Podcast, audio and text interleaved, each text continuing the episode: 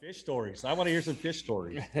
Morgan, we'll start with you since you seem to be the, uh, The better of the two fishermen. Yeah, put the mountain bike guy on the spot. yeah, Uh, there we go. yeah, oh, you I- saw that? God, I thought I'd get that by you. I was ready for you, man. I was ready for you. Yeah, I, I started out fishing when I was a kid, but just like bait fishing when we went camping and stuff as a family, you know, uh, you know, catching sunfish and then using the sunfish to catch bigger fish, uh, you know, that kind of game. But um, yeah, after I met John, he was like, "Hey, let's go fly fishing. Let me show you this thing." And uh, he took me to this river that I'm not allowed to name. Uh, that was the the first thing I learned about fly fishing. Yeah. We don't talk about fly fishing. Yep. Um, First rule about fly fishing: you don't talk about fly fishing.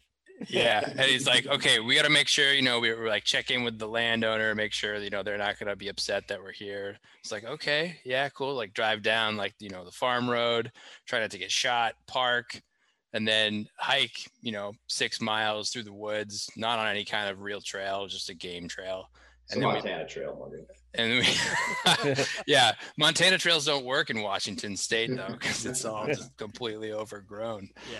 but uh yeah we we pop out on this river and we start you know heading upstream and it's literally just a, a canyon just like stonewall canyon um so caught my first rainbow on that trip which was awesome that was a great experience caught a whole bunch of whitefish too which was a Little less exciting. They're just they're Yeah, they're a blast, too. fish.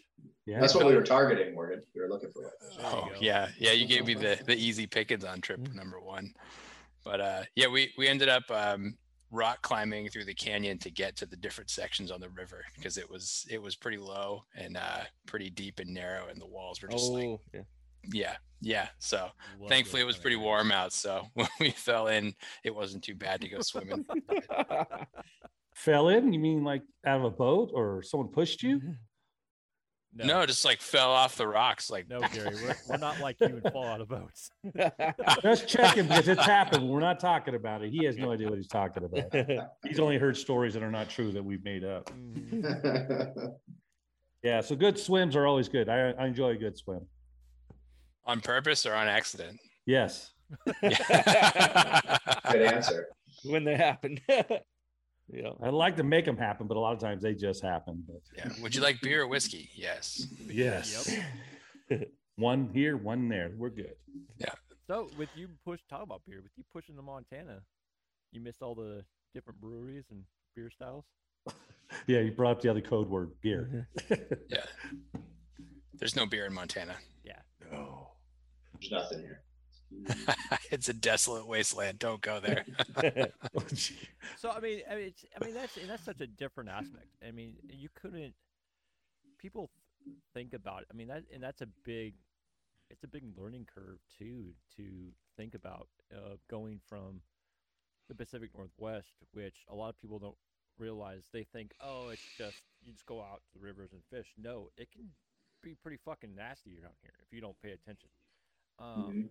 we have some treacherous areas. I mean, it's not necessarily easy, especially on our Portland, side Oregon. of the mountain range, where like me and and Morgan are. We're both on the west side. It's it, it can get hairy. I mean, there's spots in the forest where you can walk ten feet and you might not make it back out. Yeah. and, and, and you just disappear.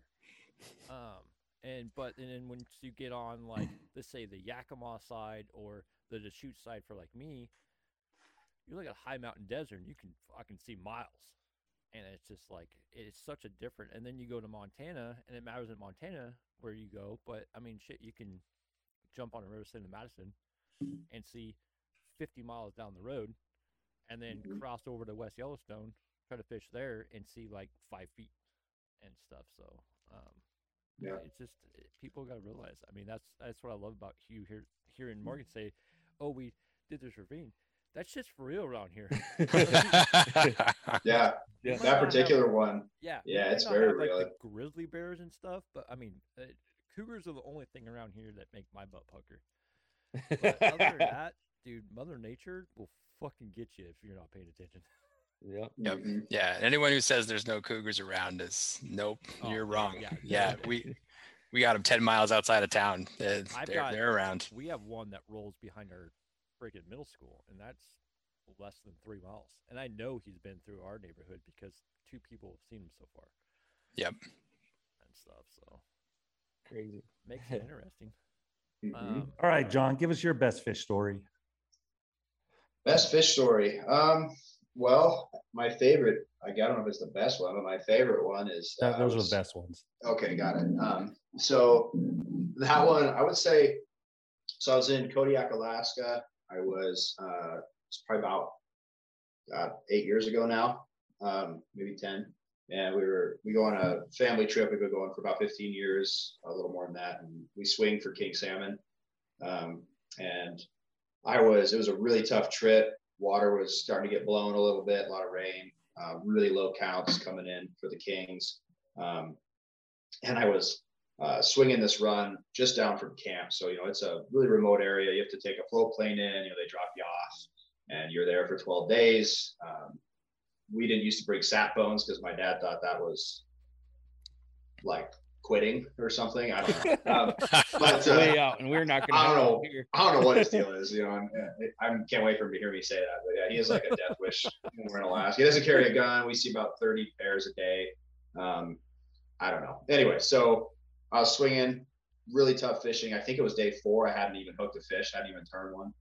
Um, and I'm just, you know, three casts, take half a step, three casts, take half a step. I would fish the whole run, go back to the top of the run, um, change my, I was fishing uh, Skagit heads, I, I believe. Um, so, you know, I'd change the tip, try to get into a different water column depth, just methodic, you know, just going through similar to how you have to do in steelhead and the PNW sometimes. And um, ended up finally, you know, hitting one. And I felt it, it stuck, set.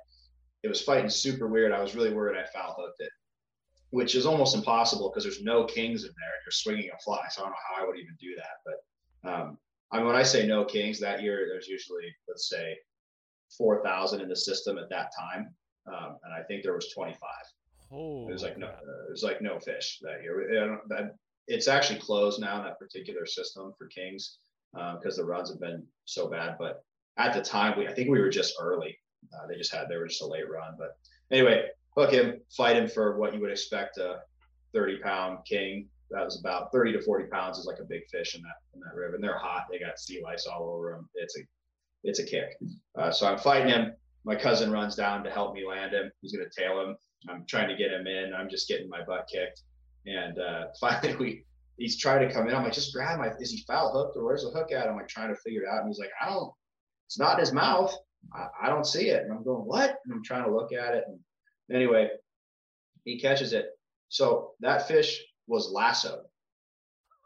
So Oh, I had I had wrapped the line somehow. I must have. I, I'm guessing it hit maybe his adipose. You know, like coming around the top or something, or or just maybe the tail fin, and then it somehow came, and then the the fly hooked the line, and just was able to. Their their tails are so big, you know, they just it just hung on. So he literally just unhooked the thing, and he was off. Um, holy crap! it's the craziest thing. I wouldn't believe me if I heard me saying it, um, but that's what happened. And actually, just not to plug something, but that is the we have a shirt that's called the pedal cowboy, and it's a picture of a guy on a bike lassoing a fish. That's why. Oh man. Now we know the story behind it. there it is. Yeah. Yeah. That's awesome. That's Dude, pretty that is weird. Epic.